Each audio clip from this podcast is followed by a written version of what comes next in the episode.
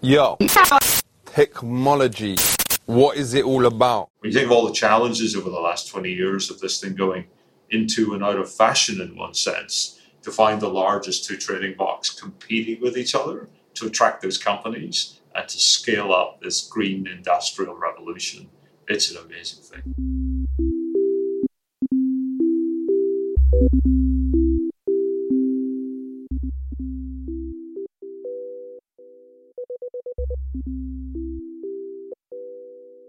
Hello and welcome to Danny in the Valley. We are here for your last installment before our summer break. On the show this week, we have Shaun Kingsbury. Now, for climate tech nerds, you will know him as the former CEO of the Green Investment Bank, which was started more than a decade ago. It was a really interesting idea when it was started, uh, started by the government in Britain, to really fast forward the green transition by funding projects others wouldn't. Others in kind of you know the private markets just wouldn't touch because they're too risky, they're too expensive, they're too hard. And the result was that the bank catalyzed a huge wave of investment and really catapulted Britain to really the forefront of cleaning up their energy infrastructure. And that has continued. The Green Investment Bank made very good returns, and then it was sold to Macquarie, big Australian investment bank and infrastructure investor. So it was just a, a big success all around that people have since tried to imitate. And after that, Kingsbury was, you know, looking around trying to figure out what to do next. And he saw that there was a whole bunch of other big industries like cement and steelmaking and aviation that needed to have the same type of boost that the Green Investment Bank had given to wind all those years ago. So he got together with Generation Investment Management, a firm started by Al Gore. And last month, he raised a billion and a half dollars to basically do the Green Investment Bank 2.0, but basically, so kind of stepping in and funding really hard, big, meaty, difficult projects and companies. But this time, he's raised money from institutions, not from government. And the things he's focusing on, again, are these harder to clean up industries. So it's a really interesting idea. It's an interesting time. And Shaun has just really uh, kind of unmatched insights because he's been doing this whole green investing thing for, you know, something like a quarter century now. So I think you'll get a lot out of this. And as you'll soon hear, I've known Shaun for, for some years now, going back to my days back in London. So I just think what he's doing is really interesting and really relevant, especially as we're baking here in the summer. So here he is, Shaun Kingsbury of Just Climate to send us off to our summer halls. Enjoy. We go back many, many moons. Of all the people I've had on this podcast, you might be like one of the people I've known the longest because way back you used to run the Green Investment Bank. Back when that was like a thing, like a new thing. And then I've obviously moved out here and now you're doing a new new thing, which is why you're on the pod. But um why don't we just start with like the Green Investment Bank? Because um, as people on this podcast listen to this podcast know, I used to cover energy and mining and oil and all the big dirty stuff when I was living in London all those years ago, and that's how we, our paths first crossed. So what what were you doing in that world, and what was the Green Investment Bank? Yeah, thanks, Danny. Uh, I think we go back a while just because both of us are getting old now. also true. it's also true. But no, the Green Investment Bank, where we first met, was uh, was actually established here in the UK. Uh, it was headquartered in Edinburgh, and we had an office in London. And it was set up to deliver for the UK a really interesting challenge. When the coalition government came in, and back in 2010, actually, before they arrived, they did a study and they looked at how much capital the UK would need to deliver on its 2020 20 program. 20% renewable energy, 20% reduction in carbon emissions, all by 2020. And that number was a huge number. It was 330 billion pounds, I remember it. And so if you divide it by 10, there were 10 years, even I could do the math, 33 billion a year. And when we looked at what we were investing in the UK, it was about 14, 13, somewhere around that number, around 40% of what was needed. So the Green Investment Bank was established. It was supported actually by all the political parties, but came in during the period of the coalition here to really go and to try and bridge that gap, to crowd in as much capital as we could, and to build out the clean green infrastructure the UK was going to need to hit its targets. And with five years of doing that, very quickly we became I guess the biggest investor here in the UK. We invested in waste to energy, biomass to power, energy efficiency. But the thing that we spent a bunch of time on, and almost half of the capital was invested, was offshore wind. And we saw that uh, come down. And, and so that's a really interesting model because we started offshore wind when it was about 155 pounds a megawatt hour, when the cost of regular power was 50, so three times the cost. And by the time we finished building out nine, 10 projects and the market built another nine or 10, the cost had fallen to 39 pounds a megawatt hour. So a 20% discount. 39. 39 was the bid price, yeah. Wow. So we took 70 ish percent of the costs out and we went from being three times the cost of conventional power to being a 20% uh, discount.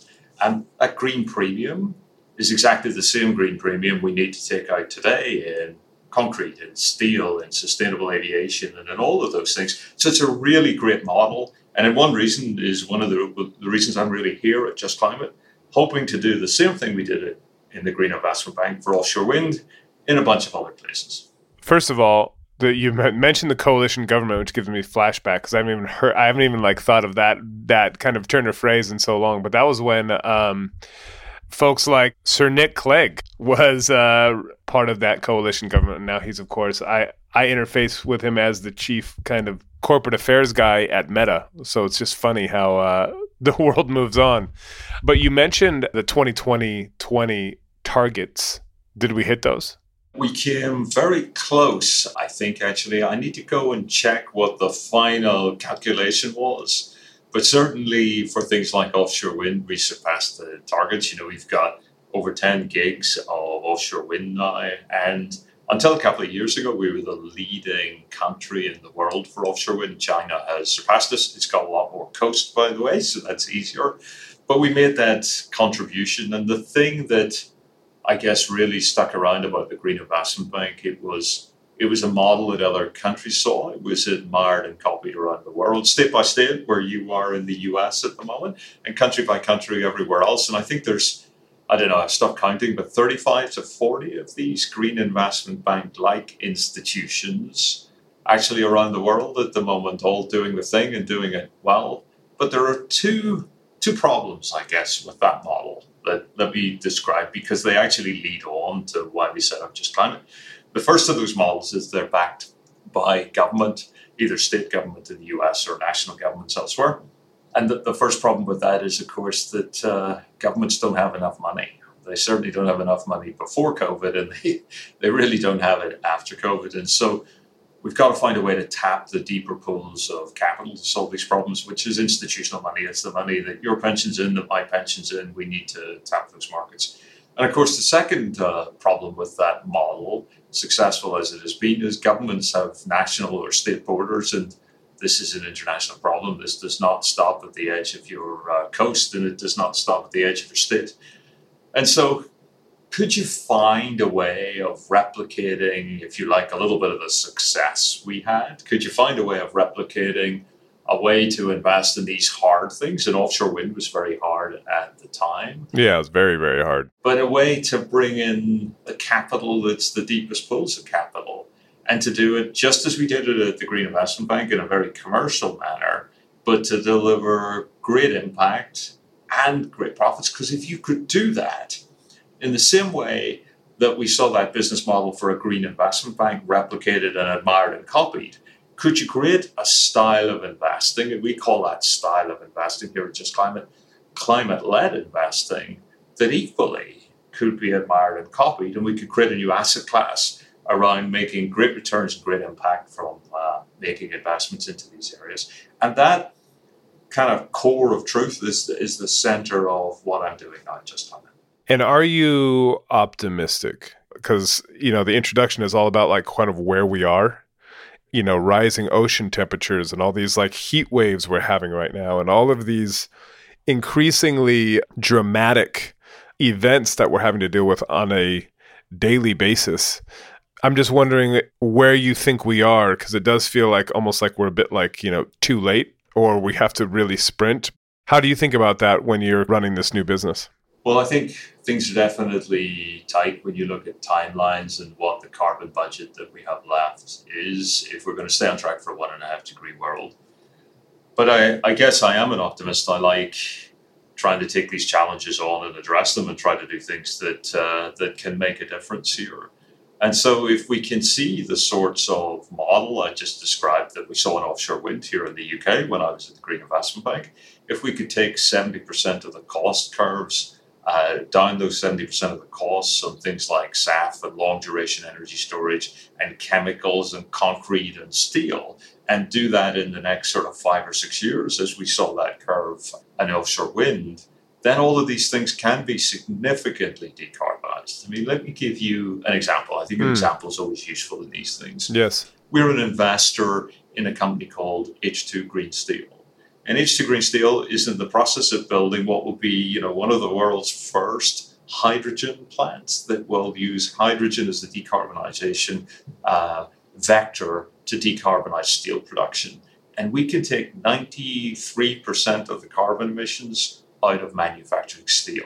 And steel's important. Yeah, because so just so people understand, to make steel, you have a gigantic blast furnace, which is exactly what it sounds like. It's just, you know, 2000 degrees and it's usually burning coal or natural gas. Yeah, coking coal, and you use the, the carbon in the coal to take the oxygen off the iron oxide. Now, this is about the, the limit of my chemistry, right? but you get CO2 and yeah. you get iron. If you use hydrogen, you get water and iron.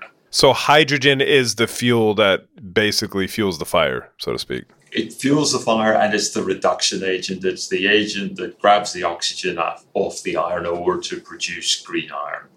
And if we can build this plant at scale, and these things are big, these this is a five billion euro in round numbers kind of project, way oh, up wow. in the north of Sweden. And the reason it's up in the north of Sweden is because the grid up there is very green already. It's in the high 90s percent because you've got lots of hydro and lots of wind up there and virtually no fossil fuels. So you can put it up there, you can uh, bring the iron ore there, and then you can produce green hydrogen and use the hydrogen to uh, reduce the iron ore to green iron. And then you can use an electric arc furnace, not a blast furnace, that runs on green electricity again, and turn that into green steel. And you can decarbonize that, you know, 93, 94, 95% and then you can sell it. Now that's got a green premium attached to it. It costs a little bit more, just like the offshore wind example that I gave you. Only it's sort of in the ten to twenty percent more. It's not in the three times the cost kind of model. I see. And you can sell that then to people who are manufacturing electric vans or electric trucks or electric cars because they want something with an embedded carbon footprint, which is zero, as well as zero tailpipe emissions. So today they buy regular steel and buy carbon offsets and in this case, so they're already paying a premium. In this case, they can buy green steel. And so if we can roll these technologies out, and 10 years ago when we first met, if you'd asked me, are there technologies for green steel that you can implement today? Are there technologies for long duration energy storage to store the renewables uh, overnight? I'd say, you know, they're emerging, but they're not here yet. Yeah, well, that was going to be my question because and this it feels a little flippant to say but like you know people are saying well you know now that we're like the electric car revolution is kind of on the road if you pardon the pun. And then you also gave the energy example with wind and solar now becoming as cheaper cheaper than fossil fuels which is you know awesome. And so the common idea is that the easy stuff not that the, any of that was easy but the easy stuff has been done and that this next phase or part of the economy is just much harder because as you say we're talking about 2000 degree blast furnaces and stuff like how do you do that in a green way but it sounds like you are convinced that there's a lot of these technologies that were science experiments that are now ready for prime time so that that's realistic I think there are not not for everything. You know, something like cement and concrete is still quite hard to do at scale, but there are solutions for this. But it generates then, it goes from being a technology challenge to being a financing or funding challenge, right? And there's execution and operations. I don't want to underplay that. And the challenge you see is the traditional capital allocation buckets for this sort of stuff don't work. You know, you will have seen many people have a venture capital bucket, which does very, you know, very risky things, but puts small checks in. or they do growth capital. They love investing in IT and all the stuff that you cover from the Valley. And then there's infrastructure, you know, people who will build renewables or bridges or railways or things like that, but they take very limited risk. And the problem with all this stuff is it, it's really too big for venture, it's too asset heavy for growth, it's too early for infrastructure, and so it hasn't been funded. Maybe areas that cover 50% of the emissions roughly only receive about 10% of the capital allocations because it's hard. So you've got hard to abate, and that's the technical challenge you've outlined, but you now got hard to finance because of the traditional capital allocation buckets that don't fit for this kind of stuff. I'd love to just understand the founding story of Just Climate because also you're involved with Generation Investment, which goes back to Al Gore and his, you know, original for lack of a better term, you know, the trying to kind of ring the oh shit alarm globally around climate, which is 20 years ago now, 19 years ago, something like that. Yeah, Generation's been around almost 20 years, and it's just over that since the Inconvenient Truth. The Inconvenient Truth, exactly. I'd love to understand how this came together and then how raising money was, because as you say, it's kind of like venture capital, they're not going to touch this with a barge pole, and it's also kind of difficult for some of these other traditional infrastructure investors. So I'd love to understand that part of it as well. So it came together in really two ways. I had been, uh, since we sold the Green Investment Bank, looking at these harder to abate areas and trying to figure out if we could really have the same impact in some of them that we had on offshore wind, which I've outlined. And here at Generation, they were looking at how we can have deeper climate impact? How can we do something that goes even further than some of our existing products and funds do? And so I started working on a strategy piece for this, and they'd been working on one. And we got to that one of those really hilarious moments where I sent them a deck saying, Hey, David and uh, Collins, so David Blood, who's the senior partner here, I've been thinking of doing this. What do you think? And an hour later, they sent me back a deck. And we looked at it and we said, hey, this is the same idea. Now, their charts were much nicer than my charts, but it's just the same idea. So that started then a conversation about, well, we should maybe think about doing this together, you know, and that's that's what we did. We uh, we established Just Climate just over two years ago.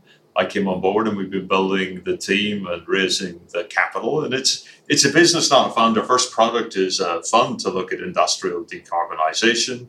But this is a business, it's majority owned by Generation, and the rest of it's owned by us, the, the leadership team, if you like, the partners in the business. We decided to focus first on the industrial side. So we look at energy, we look at buildings, we look at mobility, we look at industry, and to raise a fund that would focus on those. And we had to ask for, I guess, a few extra bits and pieces. So, first of all, we said we would like to have a fund that would focus on the hard bits. So this is a new team, and we're going to do the hard things. So that would usually make people quite nervous. For sure. You know? Yeah. Then we said we are going to invest in companies and in projects. So when people said, "Well, then should we fund this out of our infrastructure bucket or out of our growth bucket?" and we said, "Well, wherever you think it fits best." But we are going to do both. And so, sorry, that's not an easy fit. And then finally, we said, because these technologies are on an S-shaped adoption curve, you know, sometimes it takes a little bit longer and then sometimes it goes a little bit faster than you expect. Instead of having a regular 10-year period in which we could invest the capital, build the businesses, and harvest the capital, we'd actually like a little bit longer. We'd like 15 years. So we had some unusual elements to the structure of what we were asking for. Fully flexible capital, much like the capital I had at the Green Investment Bank, but exactly from those types of people who I said we should target if we wanted to solve one of those problems, we need to go to institutional capital. So we have we have investors who are sovereign wealth funds, we have investors who are corporates, we have investors who are banks, we have insurance companies, we have foundations. We have all the type of people that we want to come with us on this journey and help find these solutions because if we can create the technologies and build the first and second of, of a kind plant, then there's a huge job of rinse and repeat that needs to follow. And we're thinking about that. It sounds like, you know, given all of those unique criteria, it was not, you know, fundraising is never straightforward. And you guys raised a billion and a half dollars, which in the grand scheme of things is not much relative to what is going to have to be invested for us to kind of truly address climate change, but it also is not a small amount of money. I'm wondering what pushback or vibes you got while you're out raising money because especially around things like ESG like I was just in Florida on a story just about Ron DeSantis and all the crazy things happening there. He's made passed a law to make it illegal to invest in things that are ESG driven. For example, like ESG has been wrapped up environmental social governance issues has been wrapped up in this culture war piece in a really surprising way, but it's very real. And I'm just wondering, did you see any of that? Did you experience any, any of that? Or were you kind of just getting in rooms where people already just moved past that anyway? For most of the conversations we had, we had them at very senior levels because we were introducing a new concept. In, in one sense, we want to go further than a broad brush sort of sustainable ESG kind of wrapper because we want to go to a place where there's intentionality. We're not looking for things which meet minimum criteria. We are looking to purposely go out and solve those things that need to be solved if we're going to make a dent in the climate change challenge. And it gives you a very different perspective when you get up in the morning. So we're not trying to get up and say, oh, we found this great business, it's really interesting. Is it green enough for us to put it in the fund? We get up in the morning and we start the research and we say something like, okay, how are we going to decarbonize aviation? What percentage of planes are going to run on batteries? Well, maybe the short haul ones will run on batteries, okay, but that's a small market. Then maybe there's hydrogen leading to fuel cells. So, how's that going to work? But then, for many of the journeys that we may take, certainly transatlantic journeys, you will need sustainable aviation fuel. So, we map out what's the size of each of those markets. Then we say, how can you make sustainable aviation fuel? Well, there's a pathway that uses fats, oils, and greases. There's a pathway that uses alcohol. And then there's a pathway that uses waste. And you gasify it, stick it through a complicated process called Fischer-Tropsch, and you get fuel out the side. And each of those will have its own challenges around the capital cost, the operating cost, and the availability of feedstock. And so, having done that, then we go and understand each of the companies, which are the leading technology providers or the leading marketers of those fuels, and we decide which one we'd like to work with and how we back it. So, it's a very different thing that we do. We get up in the morning to solve those problems, finding those businesses, which I would describe at the tipping point, where the technology is proven, and of course, that's where the judgment is but it's not yet bankable. You can't walk it down to your local project finance house and say, Will you build those? Because usually the first question is, Well, can you show me 10 that have been built? And if the answer is no, then, then you have to do it the hard way. So, so that's how we are different. That's the approach that we take. And so when we went and we had those conversations with people, we were going beyond the discussion or the debate on a general ESG or sustainability wrapper. We were saying, there's a huge need for this capital. There's a huge opportunity because, of course, there's much less of it flowing and it needs to flow at scale. And if we get these companies right and we repeat what I saw in offshore wind, we will need tens of billions. And for the large pension funds, the large institutional capital, of course, they're interested in what we're doing. But what they're also really interested in is how do we create a new asset class? Offshore wind went from being a side story that no one was willing to invest in to an asset class. What is the next one? Is it sustainable aviation fuel? Is it long duration energy storage? Is it charging as a service? Is it low carbon concrete? And if it is, then we need to have this massive rollout plan once we get a process that works. And that rinse and repeat is the way for them to deploy capital and see the sort of returns that are interesting. It's hugely different. Are you investing at all in adaptation, or is this more about we need to solve these things. We need to clean this stuff up. We'll leave the adaptation, which feels like adaptation is going to be a large part of our reality. Just even if everything you do works and everybody else with everything else we're working on works, that just feels like a reality. Adaptation is not part of what we're doing with this first industrial business. I think where we go next after the industrial side is to think about nature and the role that nature can play and getting that in balance if you like the industrial, simplified, the industrial fund is around reducing the emissions which are pumped out. And then with nature, as well as all the co benefits of getting nature back into balance, we can create low cost ways of removing that carbon permanently from the atmosphere. And so, as we think about that, investing in sustainable agriculture, sustainable forestry, restoration of forests, and then all the supply pinch points that need to be filled. So, if you wanted to restore what was ri- originally rainforest in a piece of degraded cattle pasture in Brazil, you might say, well, we know what a rainforest looks like when it's built and it's functioning. But if you went down and said, well, I guess first we need some trees. So if you go down to the local nursery and you say, can I have some indigenous trees? They'll say, well, we can sell you a pot plant or a sunflower, but uh, we don't sell indigenous trees. How many do you need? I don't know, two billion? it quickly becomes a pinch point in getting this done. And we know these ecosystems when we see them flourishing and they're working. But if you were to try and grow one from scratch, does it need irrigation? Do you plant the trees which grow fastest or slowest first? How do you create the shade?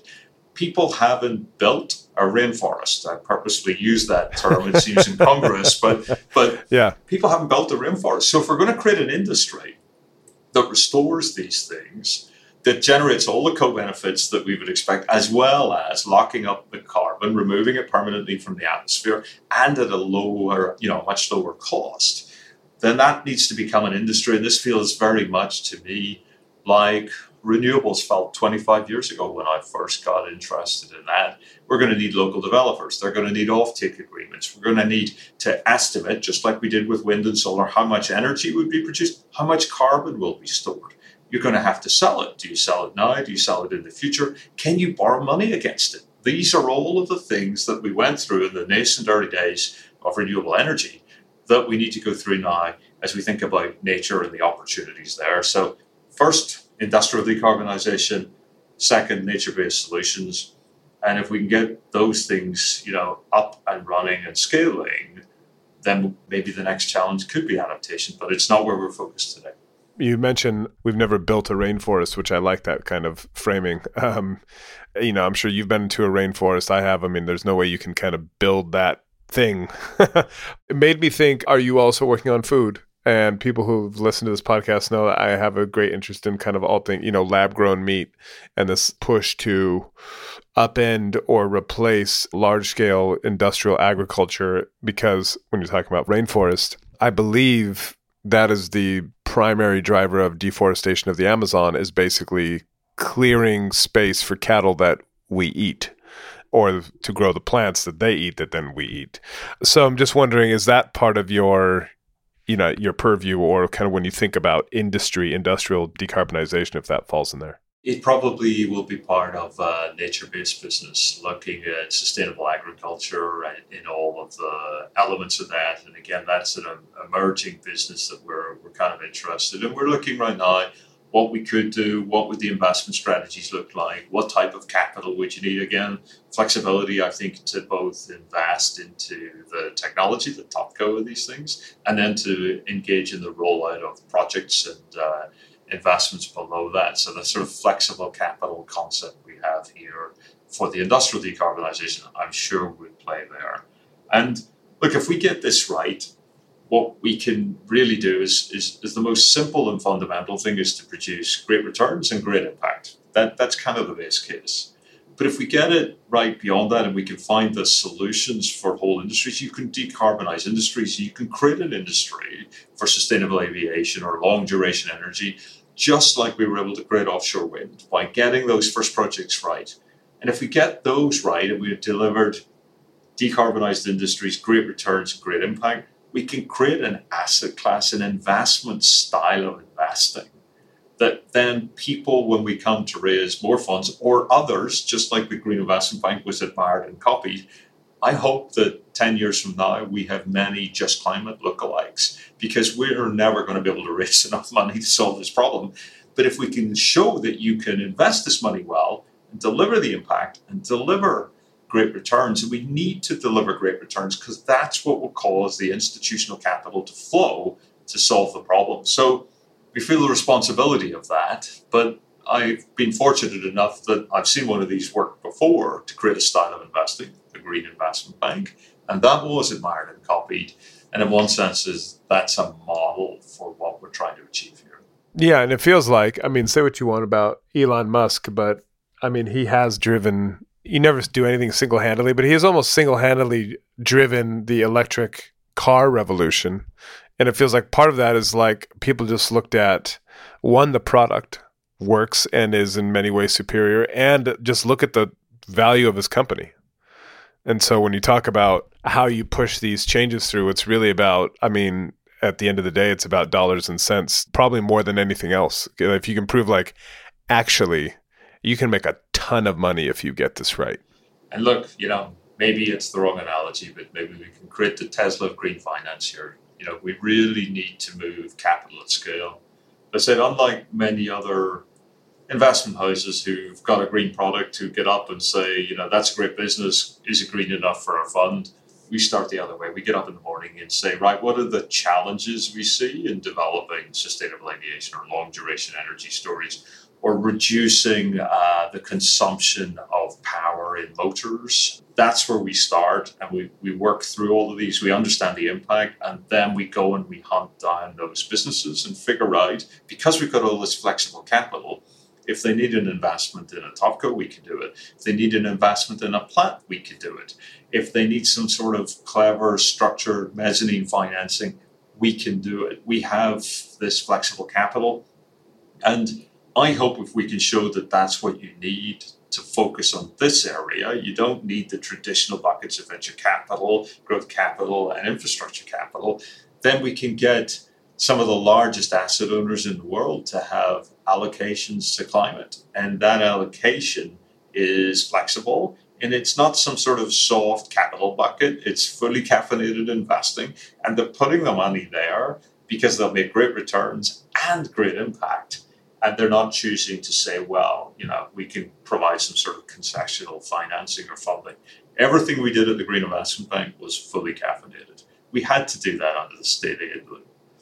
And we showed that when we sold that business, it was bought by a fully caffeinated investor. And so what we want to do here is show that you can you can really make great and appropriate risk adjusted, attractive risk adjusted returns from investing in these areas if sitting here today in July 2023, of all of the things, all, all of the areas of focus, are there one or two where you're like, man, if we could crack that, that would be a huge win, and that would be that would really prove that what we're doing here is both meaningful in terms of climate impact, but also like this is a huge win financially as well. And I don't know if it's sustainable aviation fuels or one of these others. I mean, I know you're focusing on a lot, but uh, are there one or two that that are really kind of prime focus for you guys? I guess the uh, one of the ones I'd love to see us get to work properly is long duration energy storage. So we all know renewables are now the cheapest form of, of energy production in most countries. Most countries have a little bit of sun, a little bit of wind, enough to make it really work. But the challenge is, of course, the wind doesn't always blow and the sun doesn't always shine reliably. And plus, even if it's sunny, it gets dark at night. And so you have a real problem running 24 7. And the way we deal with that today is either backup power, which is typically fossil, or we use lithium ion battery packs, the same battery packs that may be in your electric car. And so those those work fine. They're good for short duration energy storage, and by that I mean two or three or four hours. You can't stack them for longer, but then you have a problem because to build more and more storage, you need more and more packs, and so you have a straight line correlation between the cost and the cost of energy. And so you know the, the longer you need to store the energy, just the more expensive it gets because you need more and more battery packs. If you think of an alternative way that most people will have seen of storing energy, which doesn't have that straight line, it's something like hydro. We're all used to dams, right? And once you have a dam, you, you, you spend money in creating the dam and the facilities and then the, uh, the turbines to take the water. But the amount of water you store in it, it doesn't really cost you much more. And so you have a line that flattens out. If you think the more energy you store, in, in one sense, the marginal cost gets to almost zero because it's just water behind the dam. But most of the best places in the world that you can dam have been dammed. We need we need to find an alternative. So could we find something that had the same sort of cost curves as hydro, but would allow us to store energy like lithium ion batteries? And that area, you know, generically is called long duration energy storage.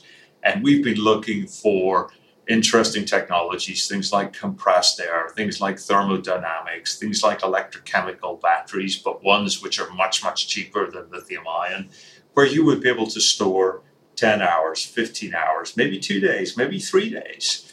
And if you can get that to work, you can much more quickly retire the fossil fuels because you've got a stable system and one that will support. So I guess if there's one area that uh, that I'd like to see that the world is ready for today, it's that long duration energy storage. And look, there's there's a few technologies are right there, and we're continuing to search through those and stack them up. Each one has a different capital cost and a different operating cost, or different concerns around the materials that it uses and their sustainability or their availability and so it's not it's not easy, but that's one that uh, I think the world's ready for today.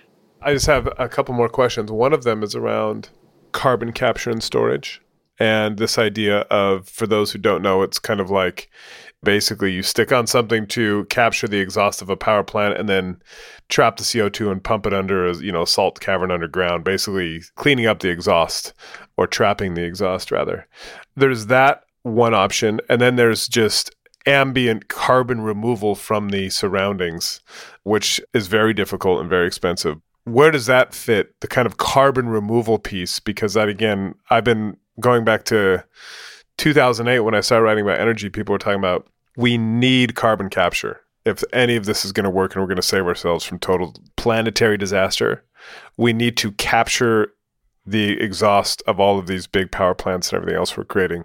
But I just don't know where we are in 2023 on that or where how you guys are thinking about it. I do believe it will become an important part of the mix as we head towards a net zero future. I haven't seen a plan that, you know, for example, here in the UK, the Committee on Climate Change has a number of budgets that they produce. And it's very hard to find one of those that gets to net zero without some degree of carbon capture and storage. And there's two types. There's, you know, point source capture, exactly as you said, capturing the CO2 when its concentration is much higher in the exhaust uh, of fossil fuel plants. But of course, it's still not that high because there's still a lot of nitrogen mixed up in that and a bunch of other things. Or if you wanted to tackle the challenges of direct air capture, where the concentration is 425 parts per million, or wherever we are today, it's even harder. And so there's a role that nature can play in that as well. And that's one of the reasons that we want to focus on that because you can remove that carbon at much lower costs if you scale up or restore nature at scale. But st- restoring it at scale has not really happened yet. And when you look at the costs today of capturing carbon through reforestation or something like that, it's a much lower cost per ton than direct air capture is today, or point source capture is at the back end of a power plant. But those technologies will need to come down the cost curve. We're looking at several of those technologies. One that could be used exactly as you say on the at point source on a power plant. Still quite expensive. And direct air capture, there are newer things. There's things like rock weathering and things like that, where where you're able to capture the carbon. So there's some nature and natural ways of doing that as well. And maybe with another few years, we might see the large scale industrial plants. You know, there's ones in Iceland, for example, today that capture this and, uh, and store it deep underground. What they've found as well is if you put the CO2 once you've produced it into water and pump the water underground, it doesn't rise. It doesn't, it's not like a, you know, a can of soda underneath that, you know, effervesces off the CO2. Right. That water sinks down and it actually mineralizes over time and becomes very stable rocks in it, in as little as two years. So if you can capture it, dissolve it in water, and pump it into porous rocks, and we know a lot from another industry about drilling and pumping things, um, we should be able to store large amounts. I just haven't seen yet a technology that we're comfortable because of the high costs at the moment. They've all got really interesting cost curves to come down, and we need to make sure that uh, if we make an investment, we're really conscious of how quickly it can come down those cost curves. Lastly, the IRA, the Inflation Reduction Act. That feels like a very big deal. I was wondering if you could speak to it. For those who don't know, the Inflation Reduction Act was like, you know, passed by Joe Biden last year and The estimates are that it'll be roughly a trillion dollars of tax cuts and subsidies for all kinds of green technologies of all shapes and sizes. How big a deal is that just in terms of in your world? And do you see the UK or Europe, you know, trying to match that in some way? I mean, it's a huge one, right? It's one of the biggest packages ever seen, and it's very, very comprehensive and focuses on a number of industries from green hydrogen to carbon capture and storage to renewable natural gas. All of those things have a carbon intensity, which this piece of legislation is designed to provide additional subsidies and things to get down that cost curve and to scale up. It's a tremendous thing. I mean, I've never seen in all the years of renewables a piece of legislation in those sectors that took a long time to grow that matches this in terms of its. Uh, I mean, you said you're going back 25 years. Can you even imagine that being an actual thing? No, you you, you couldn't. and, and, what's amazing is, of course, now Europe needs to respond. We'll see yeah. what the UK does, but Europe needs to respond. So here you've got these massive two trading blocs outdoing each other to support technologies to solve the challenge that we've been talking about. I mean, what a wonderful thing. So it's an incredible thing. I think it will have a dramatic impact on the US market. If you're building a company today with one of these technologies we've been talking about, why wouldn't you go and establish those manufacturing things in the US? Of course, you'll do that because you'll get support and some help. Europe will uh, will respond and is responding uh, with pieces of legislation that will support green hydrogen and things like that. And we'll see what the UK does being outside Europe, of course, it's a little bit more difficult for them to put the scale of uh, capital that would be necessary. And that, that will be a disadvantage for sure for scaling up technology uh, at, at, the kind of numbers we want. So I'm a huge fan of that piece of legislation. Our next two investments, I think, will be in North America and in the US and should benefit from this. It's an exciting time. When you think of all the challenges over the last 20 years of this thing going, into and out of fashion in one sense to find the largest two trading blocs competing with each other to attract those companies and to scale up this green industrial revolution. It's an amazing thing. Cast your mind back 25 years. Is there an example of like, you know, a technology, I don't know if it was solar back then or if it was the beginnings of onshore wind could you give a sense of like how expensive that stuff was? Because i think also people don't fully realize when you just talk about offshore wind going from whatever it was 155 to 39 that feels very dramatic. But i think if you zoom out even further it just shows what can happen when things start to really scale up. I can think of some of the early wind turbines that were out actually in uh, in california in colorado which had little tiny towers and wind turbine blades, which were a matter of meters, 10 to 15 meters in length. These things were uh, were really 330 kilowatts, 250 kilowatts. And today, these offshore wind turbines are 12 megawatts. I mean, they are 50 times bigger. It's incredible. I remember when we at the Green Investment Bank built what was then the largest wind turbines, and they were six megawatts machines, and they had 75 meter blades, single cast, and that's now over 100. If you can imagine running the 100 meters, and all you're doing is traversing a single piece of carbon fiber to get to the end of the blade.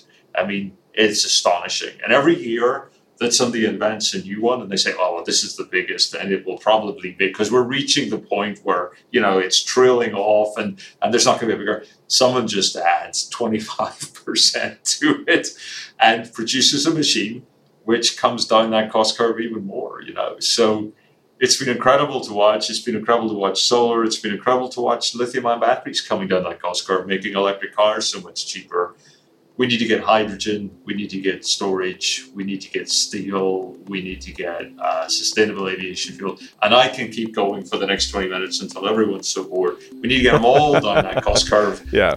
And that's what we're trying to do. But then that's why you're optimistic, right? Because you've seen it happen before. I have indeed. One of the few joys of being old in this business is we have seen some successes as well.